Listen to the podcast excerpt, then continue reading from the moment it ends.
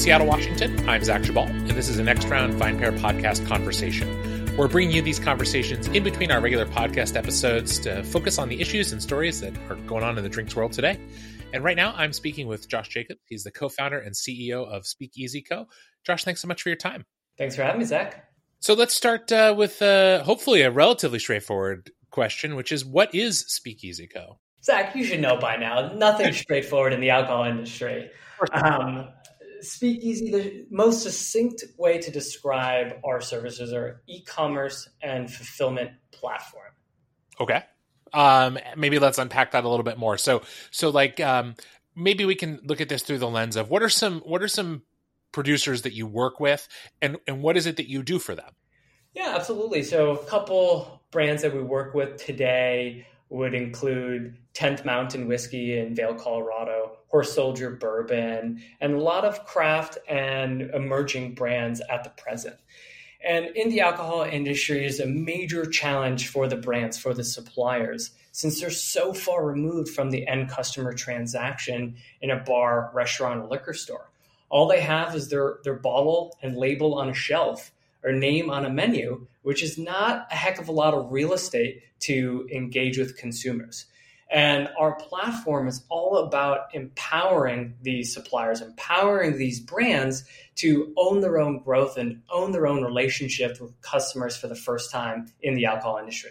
And I wonder, you know, uh, uh, we'll get more into this in a little bit. I have a couple other questions maybe before it, but just one thing you said right there that that sticks out to me is, you know, I, I know lots of people in the craft distilling space, um, you know throughout the country and for a lot of them the natural point of discovery was the bar was the restaurant because that's a place where you know being on the shelf alongside familiar brands can be a point of distinction. People hopefully the bartender or the or the staff of the of the establishment know a little bit about the product or at least getting that information in their hands is possible. Obviously 2020 and into 2021 has been a difficult time for anyone who relies on discovery through restaurants and bars. So, so I mean, how has this period of time during the pandemic, you know, how has it made it all the more imperative for some of these brands to have another way to connect with potential uh, consumers? You are absolutely right, Zach. The craft emerging players are disproportionately reliant upon not only bars and restaurants, but even just their tasting rooms for the distilleries that are producing their own goods as well. And so, virtually overnight, with lockdown and quarantine, these brands lost 70 to 80% of their business. And unfortunately, we're forced to find and innovate uh, new solutions to survive the pandemic. And at first, Zach, I, I, was almost a little guilty with the the rush of inbound activity. But fortunately, in working with all these partners that have come on board over the past 12 months and even more recent, we've opened up their eyes to a whole new digital world. And it's no longer just a short term solution to bridge the gap to getting the vaccine, which hopefully is only a few more months away, but it's a long term solution to differentiate and thrive. Yeah. And I think that's a really important thing that I'm going to say right now. And I think you can also elaborate on. I think something that some listeners might not re- realize uh, totally or, or might not understand is that if you are a distillery, in particular working with with distilled spirit it can be really really difficult to get your product in the hands of a consumer especially a consumer who's not in the same state as you.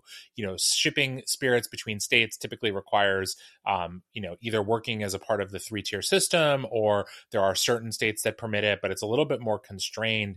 And i'm you know i'm curious if you know one thing that you've heard you know i mentioned before on the side of producers that that during this period of lockdown and the pandemic that obviously they've needed to find a way to connect with their audience. But i assume you also to some extent hear from consumers who have seen access to product that they really like kind of cut off as well. Is that is that something that you're seeing?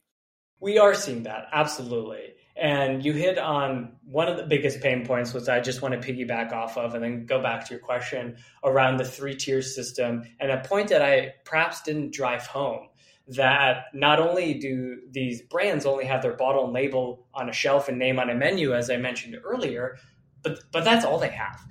Because of the three tier system, for the most part, brands do not have the ability to sell direct to consumer. They're forced to go through the three tiers: a distributor, the second tier, a bar, restaurant, liquor store, the third tier. So they really haven't had a heck of a lot of options outside of the traditional distribution, the traditional offerings. And thus, digital is an entirely new world, and the ability to own the customer and own their own growth is a revolutionary step for the alcohol industry. And it's not just about the brands, going back to your point, Zach, it's really about the consumers. We've seen it in craft beer, how craft beer has exploded over the last decade and it's now somewhere around 20 to 30% of overall beer sales.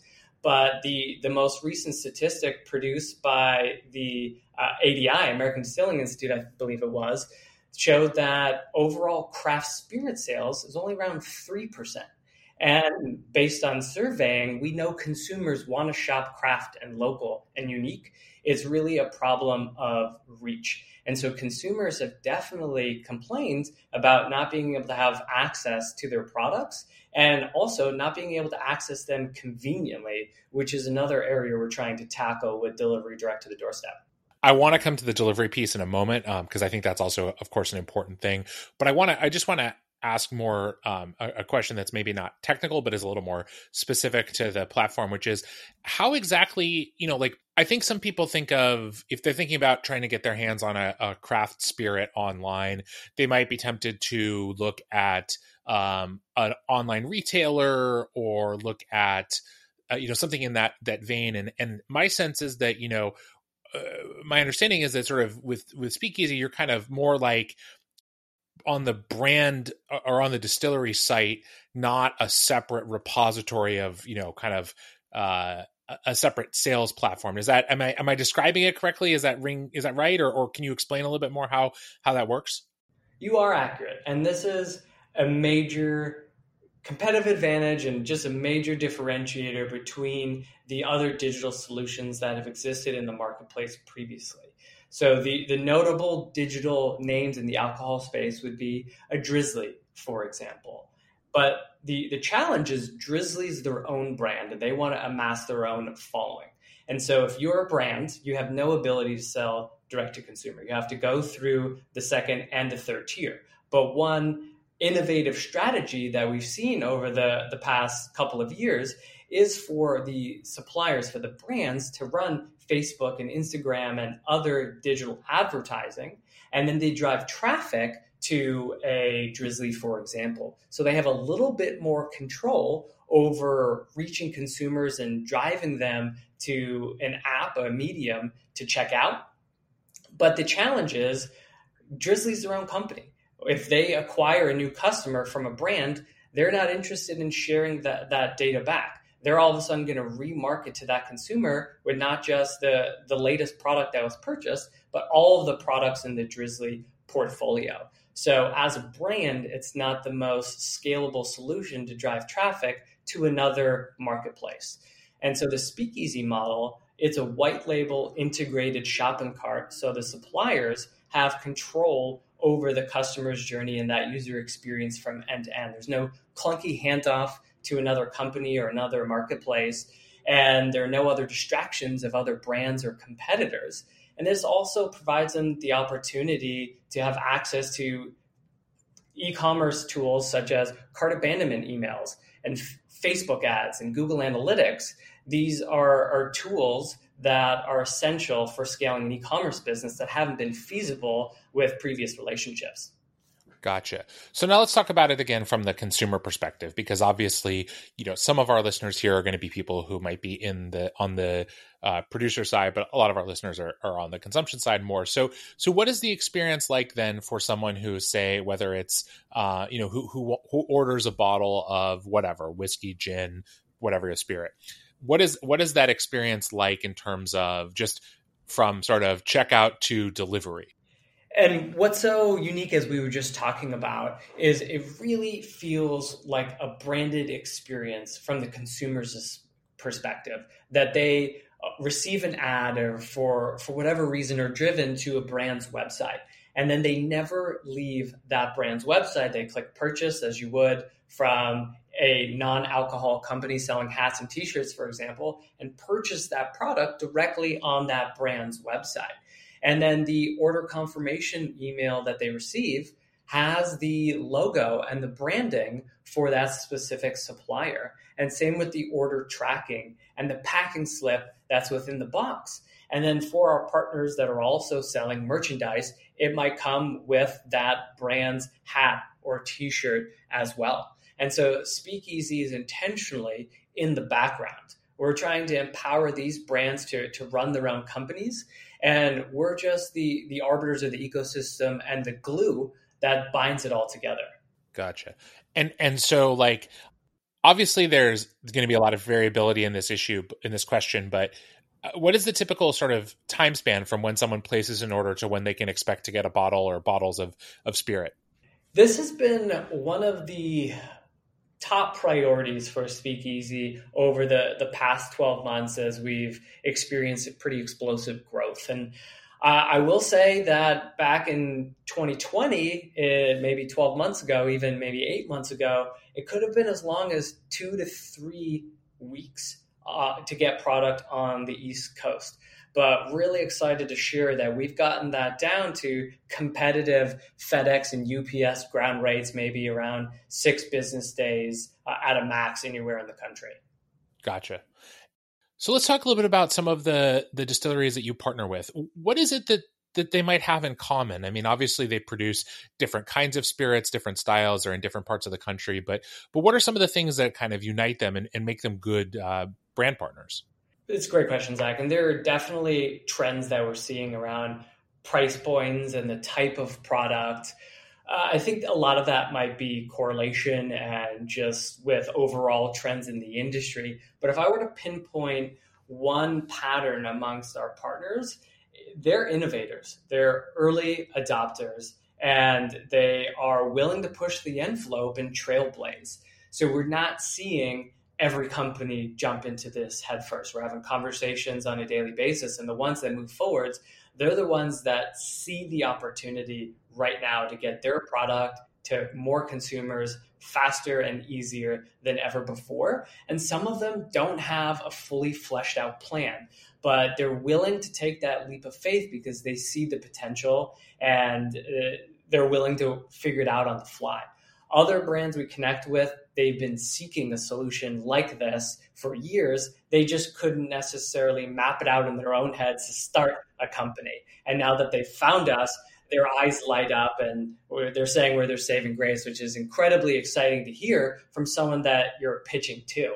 But we're seeing that everyone we're working with, they're willing to help drive the industry into the digital age, which is a complete paradigm shift away from the 90 year old model that we've been working under. Yeah, and and speaking of that model, I mean, we've gone through an interesting period of time in in this country over the last 10 months or so um, obviously with with the pandemic and understanding its its sort of massive effects everywhere but you know one area that i think has become clear and we talked about this you know a little bit ago about how it's it's created a, a recognition on on all sides, sort of that being able to get product delivered at home is really important, and yet weirdly, beverage alcohol and spirits in particular is much much harder to get that than almost anything else that you want to get delivered at home.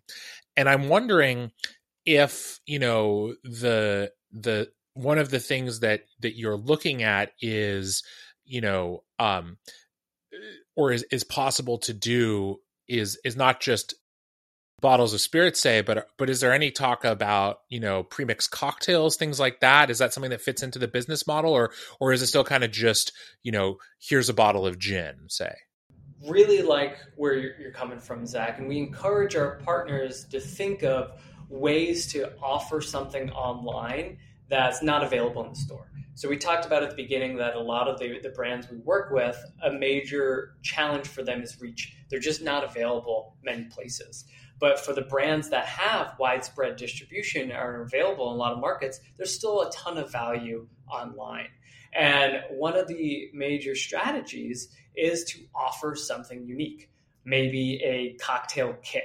And so that could be glasses and it could be bitters and some other tinctures to whip up a curated cocktail produced by that specific partner, that specific brand. So we love that idea. We don't have a ton of partners right now offering much outside of merchandise, but there's a heck of a lot of interest in customization and offering really unique bundles. I will say we're trying to stay away from perishable items though. Of course. imagine. Yeah.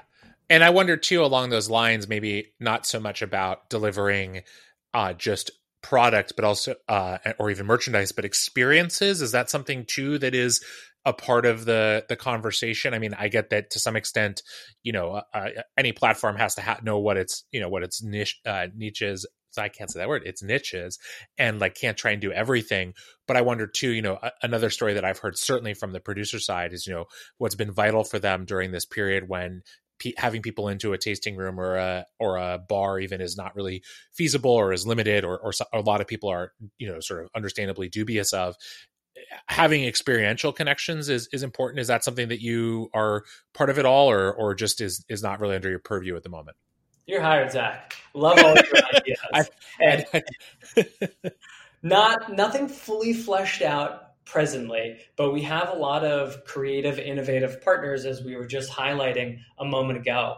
And we've seen distilleries shift from in person tours to virtual tours. But what's the one thing missing from a virtual tour? The product itself. So this could be a, a way to mix virtual and actual physical experiences. Send a bottle, doesn't have to necessarily be fancy, but then you have a couple days later the virtual tour that you're signed up for and you sample the different products and you compare and contrast the tasting notes. So that that's one element. And then a purely physical experience. We do have partners playing around with ideas like man crates and also maybe virtual happy hours. And everyone gets the same box all of their friends or family and they drink the same beverage. And mm-hmm. then they also on top of that have a game that they can play together and share together. We also have a brand that we're chatting with that's interested in sending out dinner kits so it'd be the, the bottle of alcohol, and it would come with a fancy tablecloth and everything you need for a fancy meal at home we have another one that's doing picnics. So we have all these different variations that are a ton of fun. And again, it's about offering something that you can't get in the store either. Excellent. Well, Josh, thank you so much for your time. Really interested to see kind of how this platform continues to grow. And, and obviously, while, as you mentioned before, there's sort of this incredible need for this point of connection for for smaller distilleries and consumers in this moment. Um, I don't think that people are going to suddenly stop wanting to get things delivered to their door. I know that uh, I think that for all of us, that's been a for those who weren't necessarily already in that world already, it's been a, a definite change that 2020 and 2021 have brought. So again, thank you so much. Really appreciate the time and the insight, and uh, and we'll look forward to seeing what uh, what happens with Speakeasy down the road going to be a fun year, Zach. Really appreciate you having me and looking forward to coming back on. Thanks so much for listening to the VinePair podcast. If you enjoy listening to us every week, please leave us a review or rating on iTunes, Spotify, or wherever it is that you get your podcasts. It really helps everyone else discover the show. Now, for the credits. VinePair is produced by myself and Zach Geballe. It is also mixed and edited by him. Yeah, Zach, we know you do a lot. I'd also like to thank the entire VinePair team, including my co-founder, Josh, and our associate editor, Kat. Thanks so much for listening. We'll see you next week.